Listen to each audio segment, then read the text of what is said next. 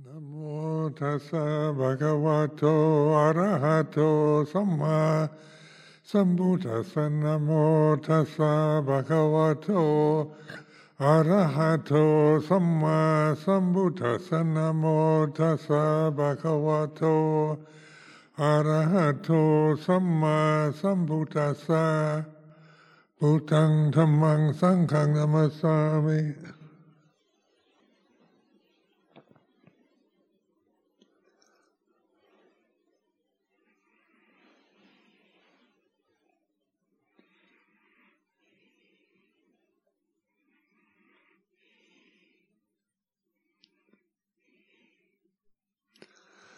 So this is a special day, the full moon of July, celebrated as Asala Puja.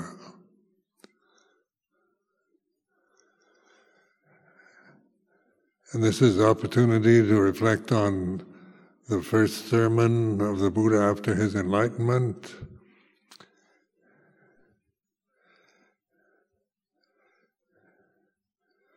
and celebrate this event as I, as we do in this tradition.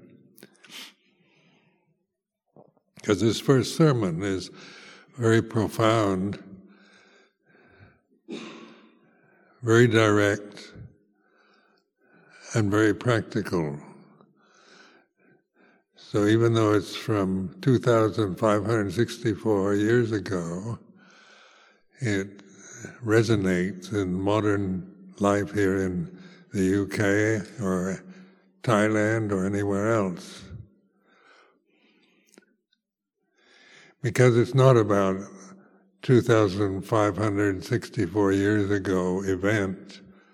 It's about the, the reality of this human condition that is ever present, whether it's in ancient times or today, the ones sitting here in this temple listening to this reflection.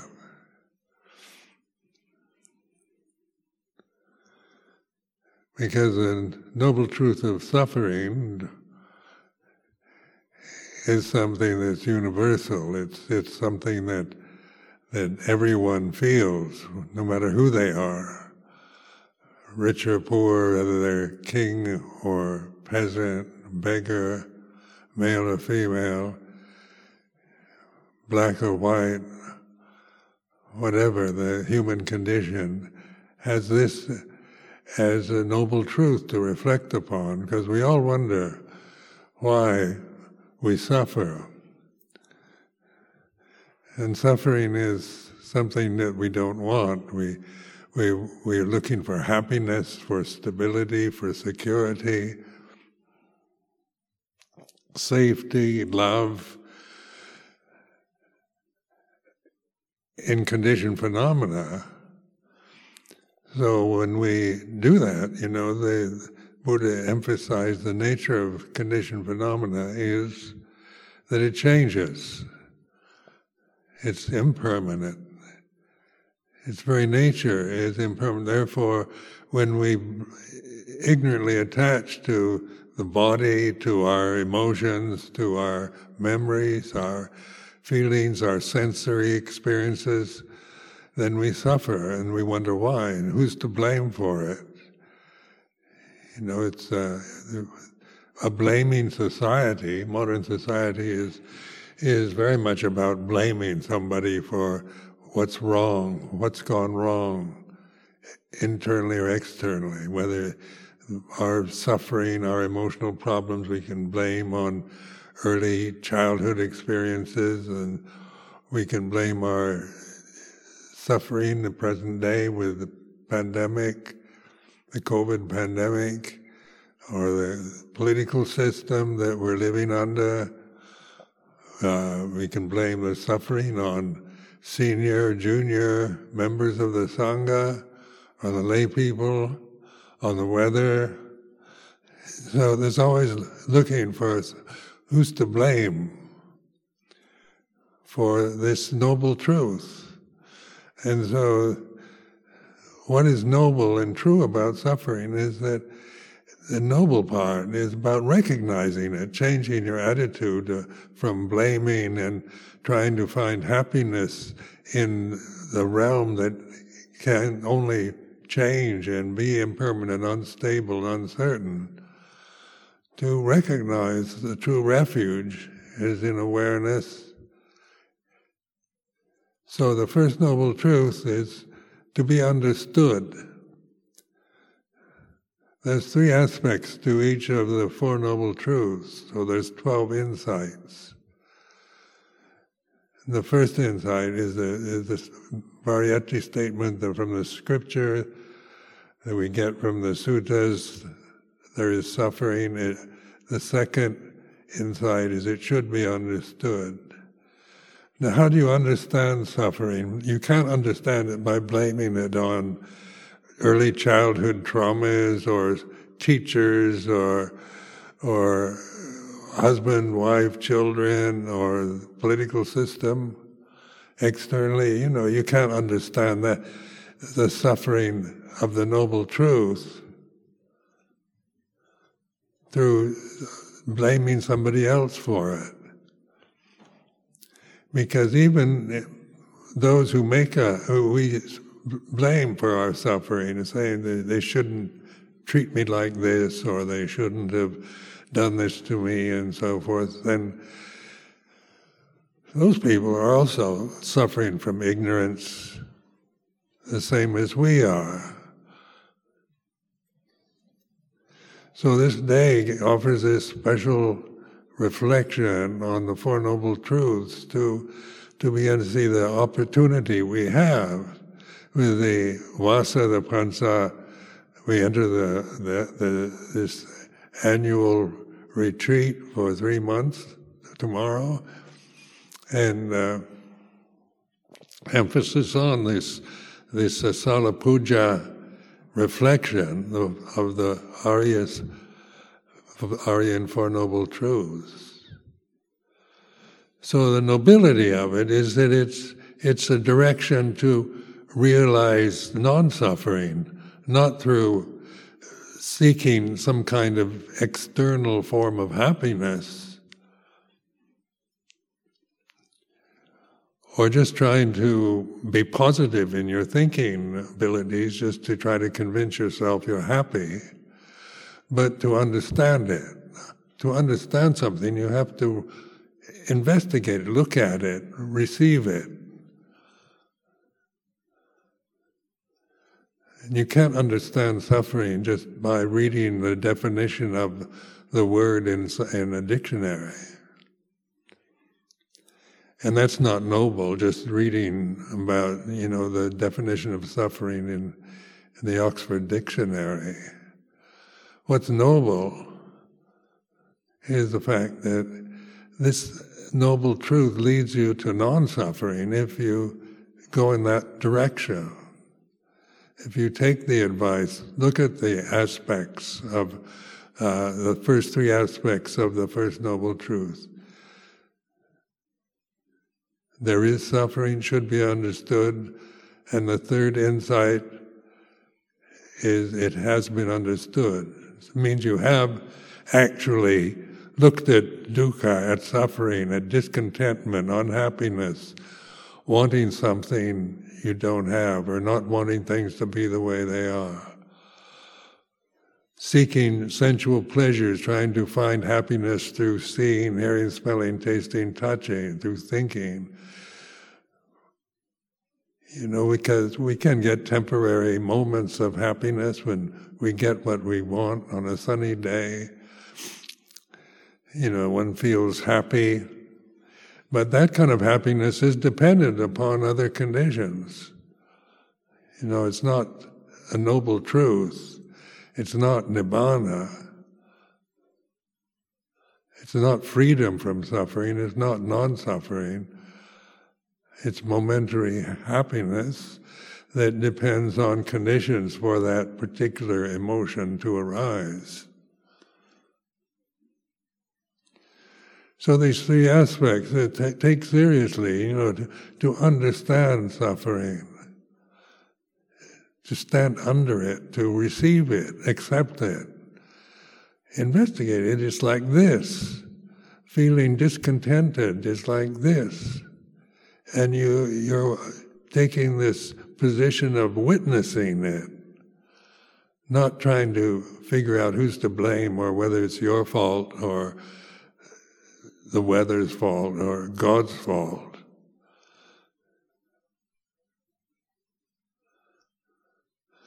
So then you have the insight. Insight is is is a understanding, not an intellectual understanding, but an intuitive understanding. We call this intuitive awareness. It's not to define suffering with other words or definitions, or to trace it back to the original creator of the world, but to see that the, each one of us, individual, separate beings in form, this sense of uncertainty. Why, why are you, why are you, why do you come to monastery? What do you want? What do you hope to get? You know, so because we suffer.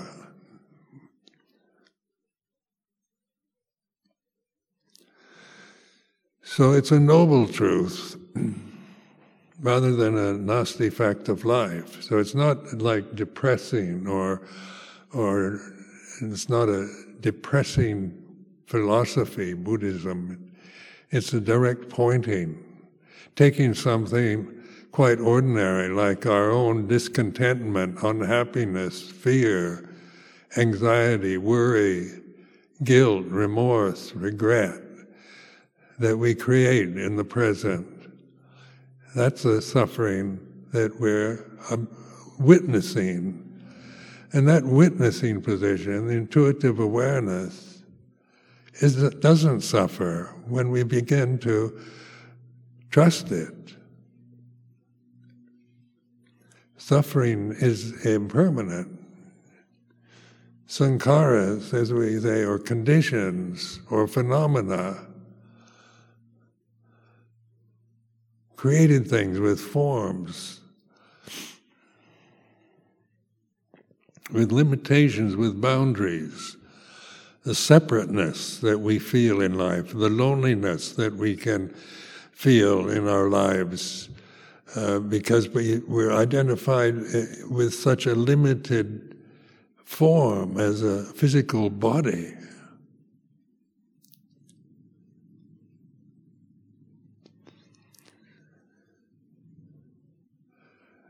Now, the second noble truth is the cause of suffering. So, it's not the first noble truth gives you the the direction to understand suffering, the cause of it, and then it helps you to to investigate the desire, tanha. And I found this very helpful in my life in in recognizing desire because usually in the English language, desire is is uh, has a kind of pejorative connotation to it.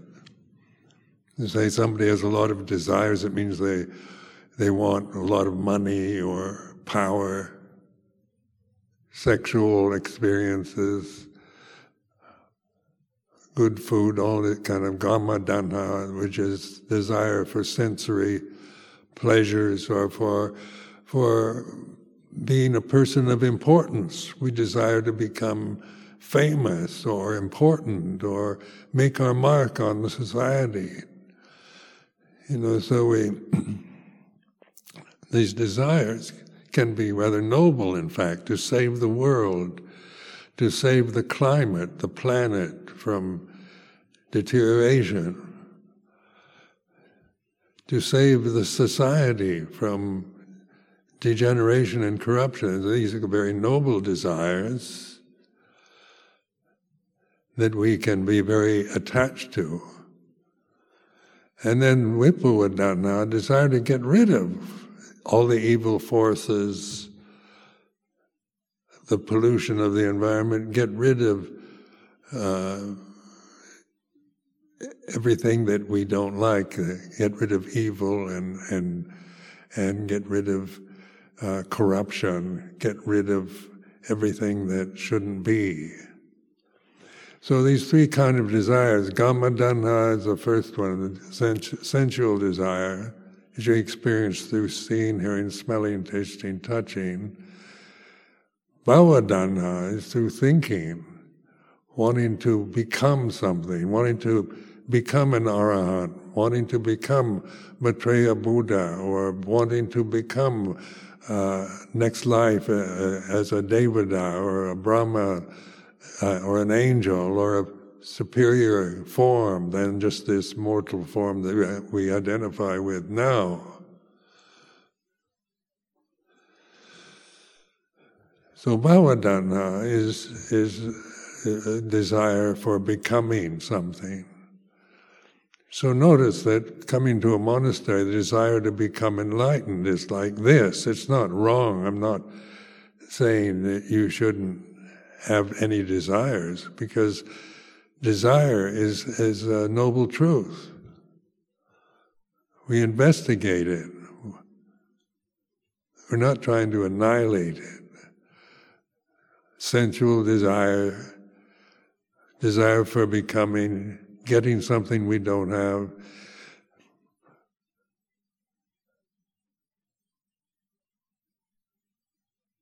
Desire for power, for position, for recognition, for appreciation, for happiness is like this. So notice in this simple statement, it's like this is a way of investigating. It's not a kind of resignation a negative resignation to the way it is as a as a negative state of mind, but it's an embracing recognition at this moment it can only be like this. The way you're feeling at this moment is this way.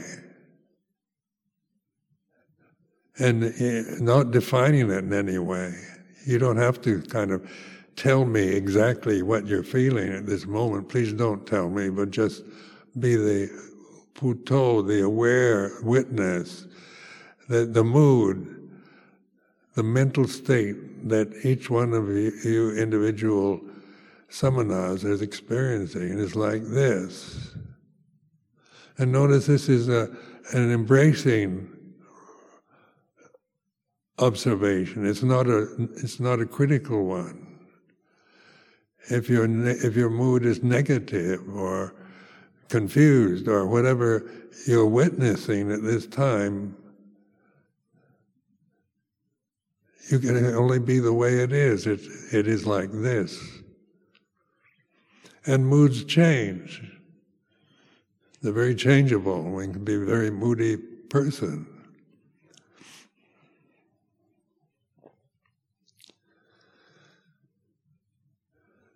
Vibhava tanha, desire to get rid of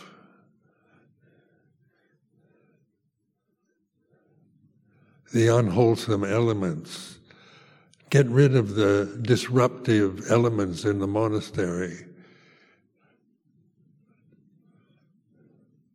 get rid of the COVID pandemic, get rid of my anxiety and worry, my my guilt, my remorse, my fear my anger. I want to get rid of it. I don't like it. But so, not liking something, wanting to get rid of it, desire to annihilate is like this.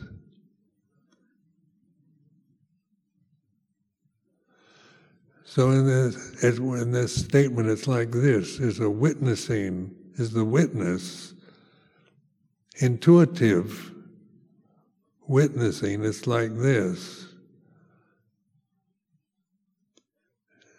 Before you judge it, before you you make judgments, value judgments about the way you're feeling in this moment. Because judgment, the thinking process, the critical habits that we have through thinking,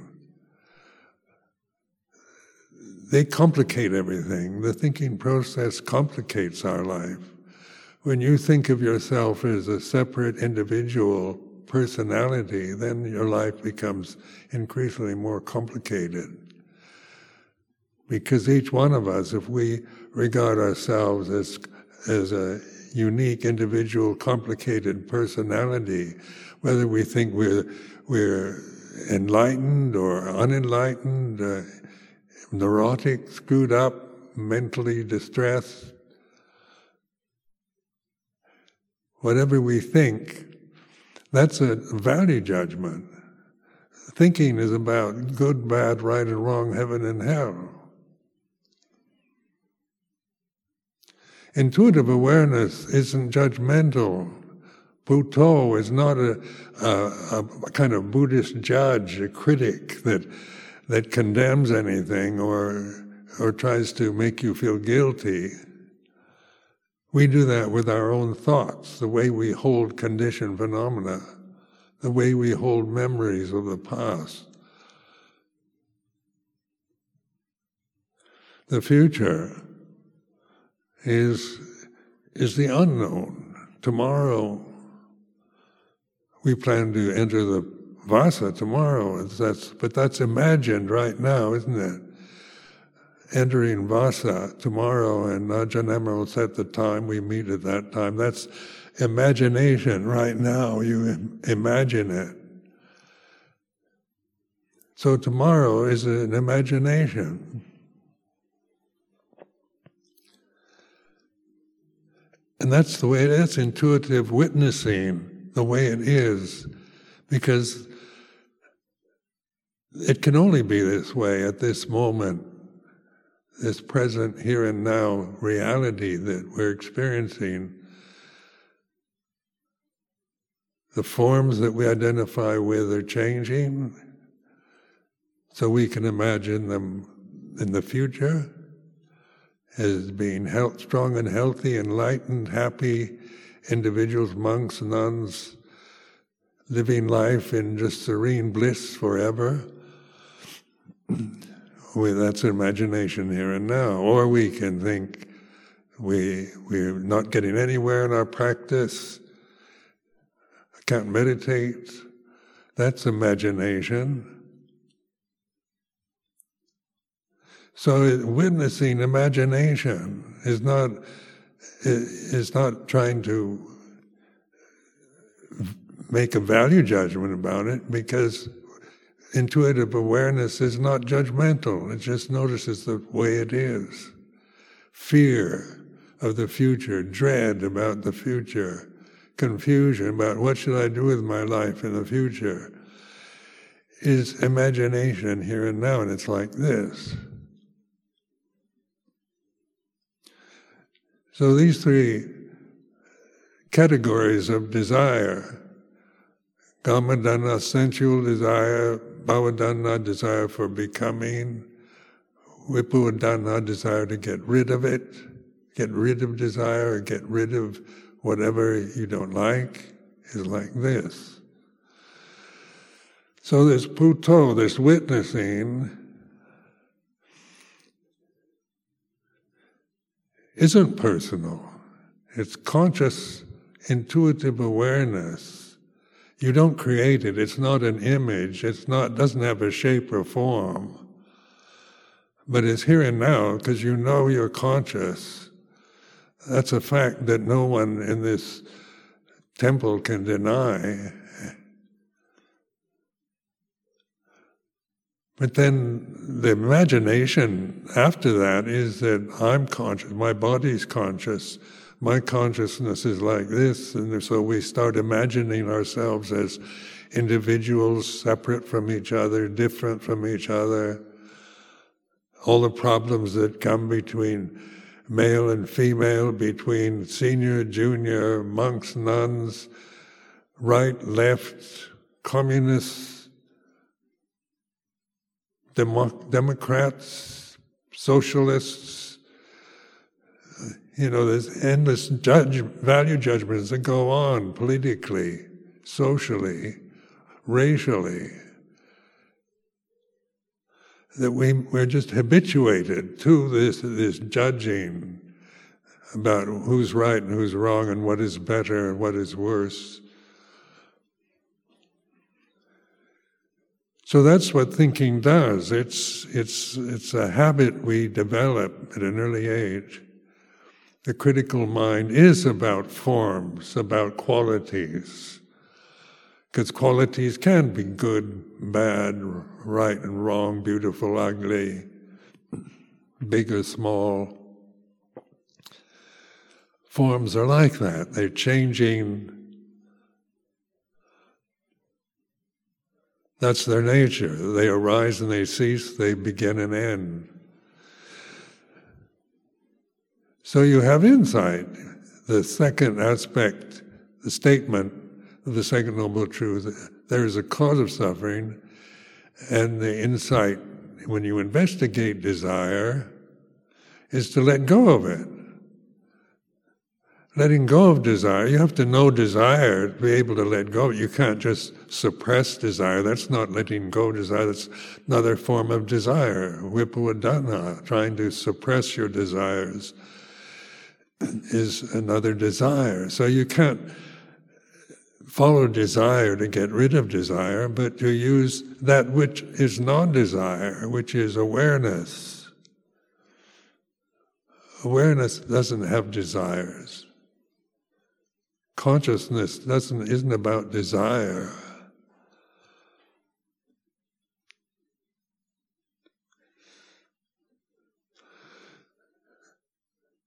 So then you have the insight uh, you, through through practice of letting go, which is what? How do you let go of desire? By suppressing it or just receiving it and letting it do its business of cessation, because desires cease, they're impermanent, they're non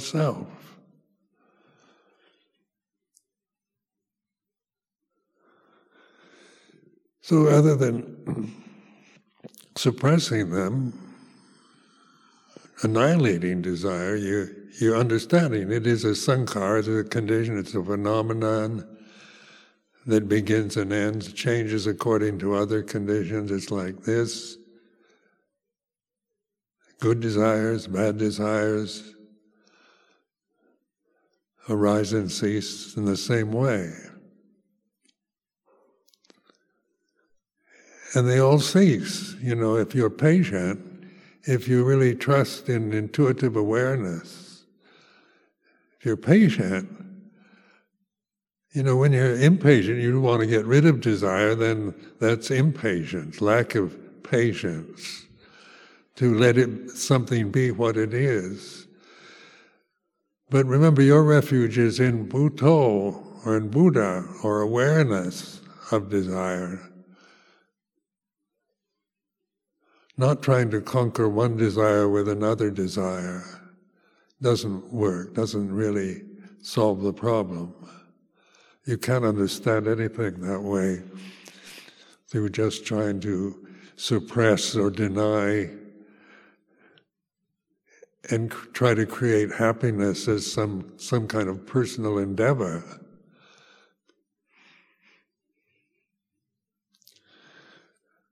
So, the, the second aspect to the second noble truth is to let go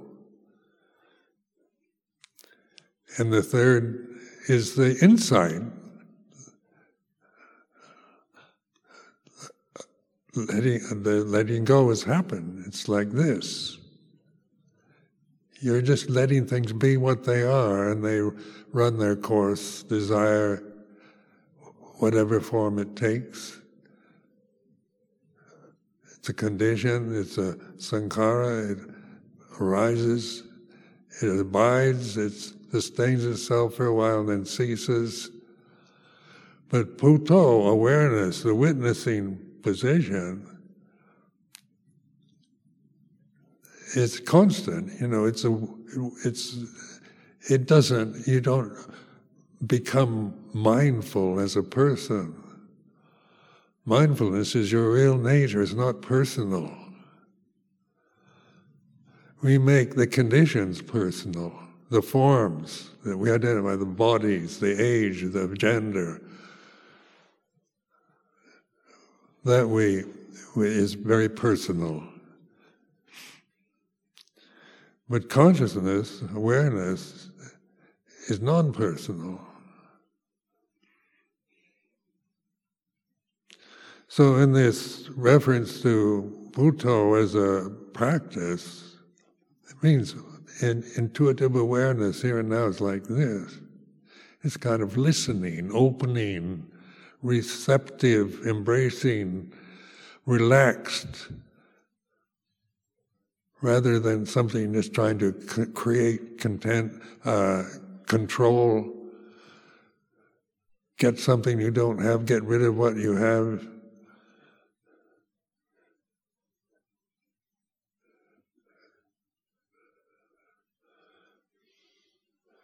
So Luang Por Chah's definition of meditation is holiday of the heart. So that it's, it's, a, it's a relaxed state of just being here and now. So I experience it like listening. I hear the silence. I notice the silence behind the sounds, behind the forms that arise and cease. Because silence is is the is the substratum. It's the background to all the noise, confusion, sounds, good, bad, pleasant, unpleasant things we think, feel, emotions that arise and cease, what we see, hear, smell, taste, touch. All those things are changing phenomena. But awareness of phenomena is conscious, intuitive awareness here and now. And is learning to trust this. So then the third aspect of the Second Noble Truth is letting go as you accomplish it. You, you, you understand letting go. You're actually letting go which leads to the third noble truth, the cessation of suffering. So when I've said that intuitive conscious awareness isn't suffering, suffering is, is about the forms, the conditions.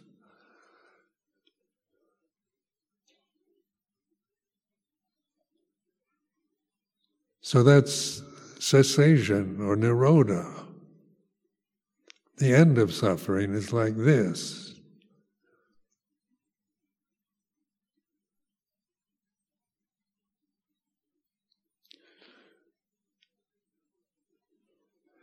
And the insight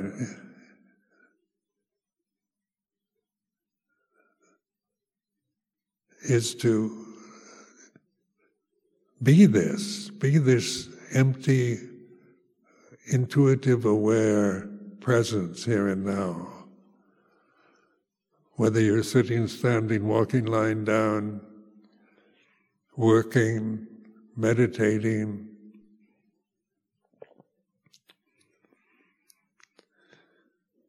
learning to recognize this, this peaceful state of silence that's always present. That is non personal. It isn't about quality or conditions that depend on it.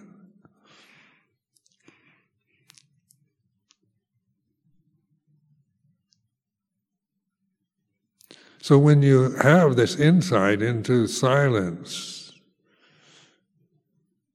the eternal silence, pure presence here and now, Buddho aware, So this witnessing is, is again, it's a witness. It's a, it's not a judge. You're not witnessing to make value judgments about yourself or anything else, but it's like this. So it's a still silence peaceful, blissful reality that we're that is always with us, with it, but we're not aware of it. Because we, when we're identified with phenomena, that's always changing. Even when we have peaceful moments with phenomena, you know, it, it changes. What we see, hear, smell, taste, touch, think, experience is always changing. So, how can you find stability or happiness in something that is so unstable, uncertain, insecure by its very nature?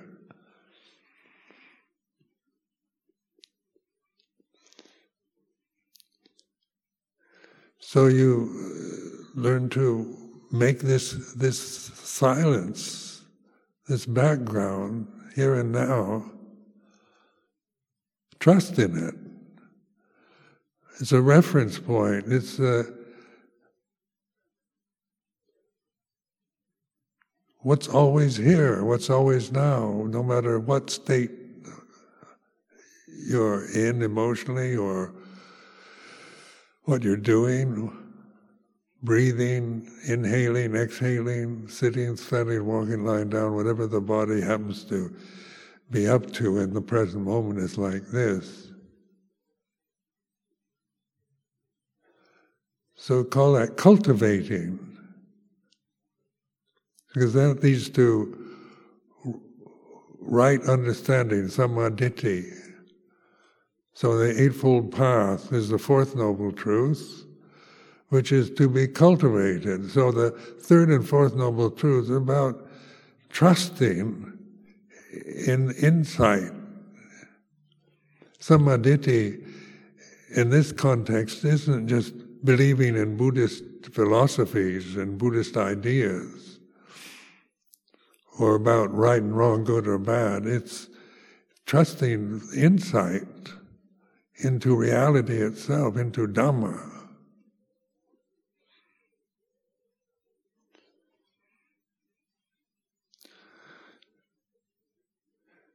So even though we call it Eightfold Path, it's all about relaxed kind of trust in awareness,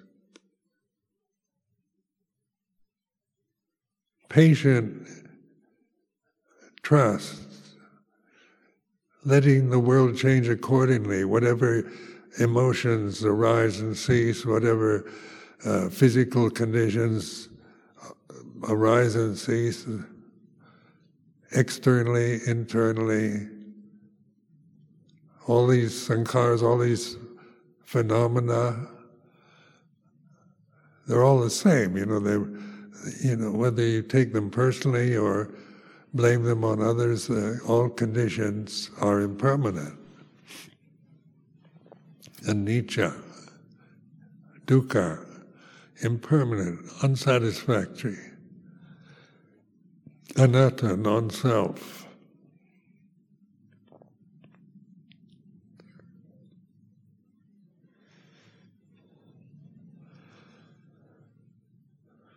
So then, when you have this insight into what we call emptiness or non self, the cessation of suffering is like this. You let everything go into the silence. To, to cultivate the silence, it's not an object that you cultivate, that you try to hold on to. It's the relaxed state of awareness Buddho awareness of change, of conditions, of suffering arising, ceasing, of happiness arising, ceasing, of changing of day and night, the seasons changing. Change of because we we live with these changing forms. They still operate according to laws of karma. So what is born, grows up, gets old, and dies. You know, so the, it's not about finding eternal life through physical form. or permanent happiness in getting all the right conditions and holding on to them forever. Because you can't do that, it's impossible. So at this time, worldwide, we have this, these kind of negative perceptions of the future, of climate change, of, of pandemics operating permanently in, in worldwide level, universal level, the deterioration of the environment, floods, droughts, forest fires, possible wars, overpopulation, migrations of people trying to to move out of areas, disaster areas. There's so many things happening to the planet Earth at this time that we hear about through the news, or we feel, we intuit it, that the you know this overpopulation of planet Earth has never had so many human beings living on it. And we need food, we need shelter. We need to survive all these migrations from, from other countries, from other continents, and that it's people trying to survive, to get, to protect their family in some way. Just the conditions of climate.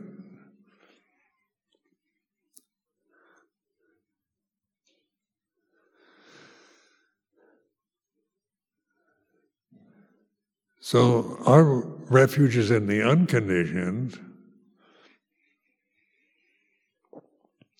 which is Dhamma, reality here and now.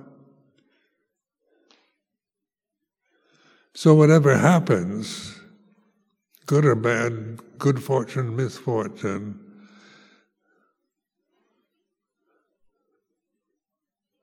we can learn from it.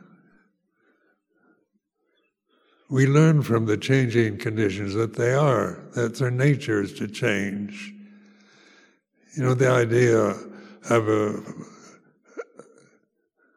that progress will take us to a kind of permanent, worldwide, universal society where everybody's happy, living at peace, and there's justice, no corruption, fairness for everyone, equality that's imagination. We can imagine that, a future where all the international political problems, differences, racial problems, gender problems, societal problems, religious differences are all reconciled and we're living in eternal happiness is, a, is an imagination that we create. It's a beautiful picture.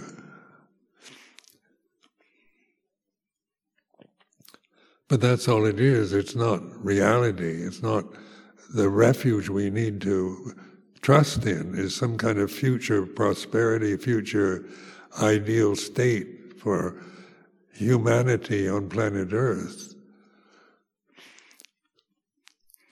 Because even at this time, people are going, trying to find an, an escape from planet Earth looking for habitable planets in the universe. But the universe is here and now. It's consciousness, awareness, here and now. That's universal, it's not personal. So, in terms of other planets, habitable planets, you know, these are images. You know, we look out at Mars or Venus, and they're not, they don't look terribly habitable. Somebody sent me a photograph of Mars recently taken from as these uh, on the planet Mars. It looks pretty awful to can't imagine living there, escaping from planet Earth, which is quite beautiful from a distance, with photographs of the Earth taken from the moon. planet Earth is blue and green, quite lovely in its form. It's a beautiful planet. But it's also a form, it's also a sankhara, it's a phenomenon. So when we talk about universe, it means the uni- universe means the, the whole, the perfect, complete. That's here and now. That's not something you'll find through meditation. It's not a, something that you lack or don't have, or you're not ready for it. All these these assumptions are thoughts, creations in your mind.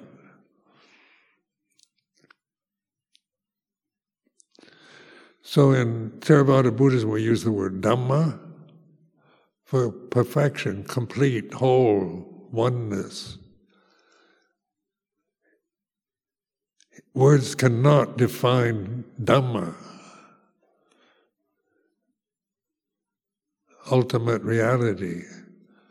It's intuitive and it's here and now, so it's not some kind of intellectual abstraction that uh, only a scientist could understand.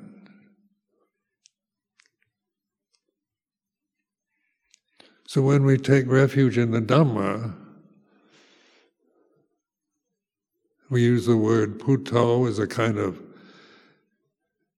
helpful directional sign.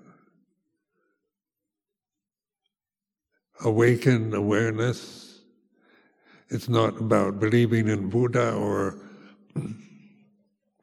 that the first sermon after the Buddha's enlightenment was 2,564 years ago in Sarnath, India. That's, that's still images, memories, assumptions, but the Four Noble Truths is about the present condition of humanity. So that's why it resonates in modern society, something so ancient, a teaching.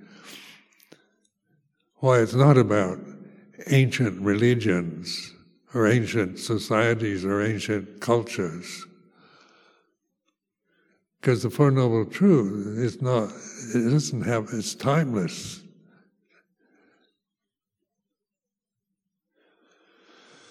So it's interesting to see how much interest there is now in in Western countries like the UK, Europe, America, Australia, countries that before had no interest in Buddhism or Dhamma, knew nothing about it, only 50 years ago.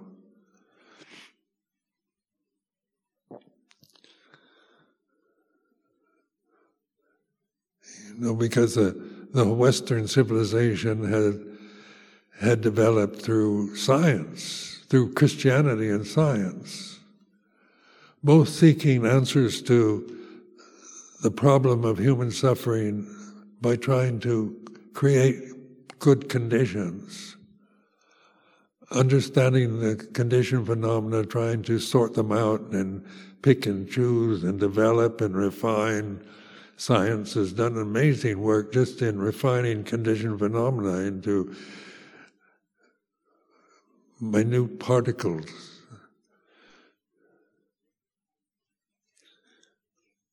So, phenomena, whether it's a minute particle or a planet or a visual universe, Whether, you know, that's about size, about form.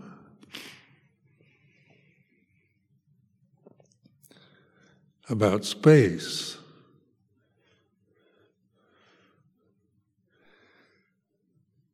But where does space and form arise is in consciousness.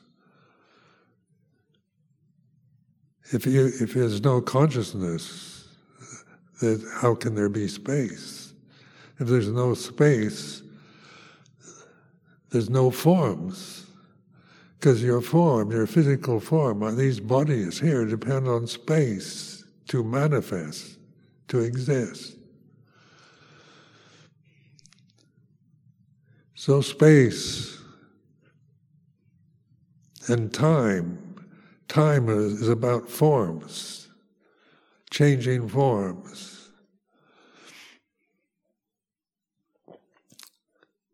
Space has no boundary, but it's here and now, and it, you can perceive it. So it's being able to perceive, just visually perceive space is like this. But there's no boundary to space, is there? Where does it space end? You can't imagine it. The end of the universe? That's, you know, taking it to an abstract perception, an idea of a universe having having a, a form of some sort, a boundary, eventually that we can't see.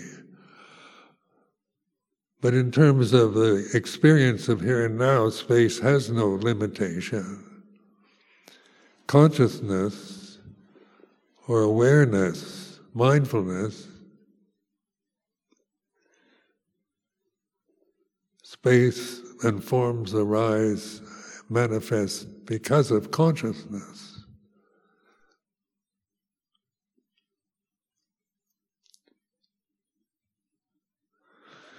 So our refuge is in Dhamma, conscious awareness, Buddho awareness, witnessing the way things are, the changing conditions that that we actually experience through these forms, and seeing that you're not what you think or believe.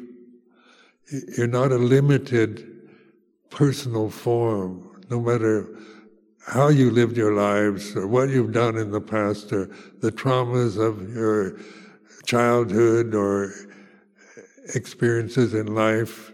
These are memories now. No matter how fortunate or unfortunate we personally feel as individuals, this awareness is, is unitive. So the world space and forms are in conscious awareness. And our view of that, you know, we seem limited because we are in, in terms of the reality of here and now as, as a form. But we learn universal truths through this reflection on the way things are. And this is possible within this lifetime in, the, in these human forms to realize ultimate truth or Dhamma. We say Bhajitang Vaiti Lepo Vinui, to be realized individually. You know, no one can do it for you.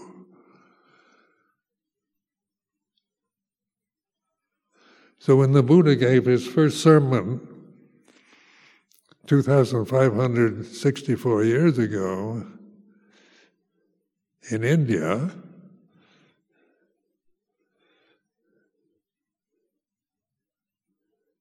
it's a timeless teaching, and it's pointing to, to the way things are here and now, not about the way things were in India a long time ago. It's not about antiquity or it's not an anthropological study, archaeological study of religion.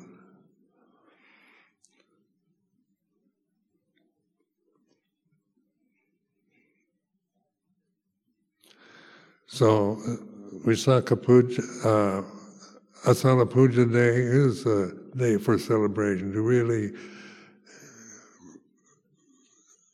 try to use this teaching that's available to us here, whether you're a layperson or a samana, the teaching is available to everyone. It's not kind of a secret teaching for special, developed, spiritually evolved individuals. Because suffering is common to us all, you know, whether, no matter how fortunate, unfortunate you may feel about your life. So I offer this as a reflection.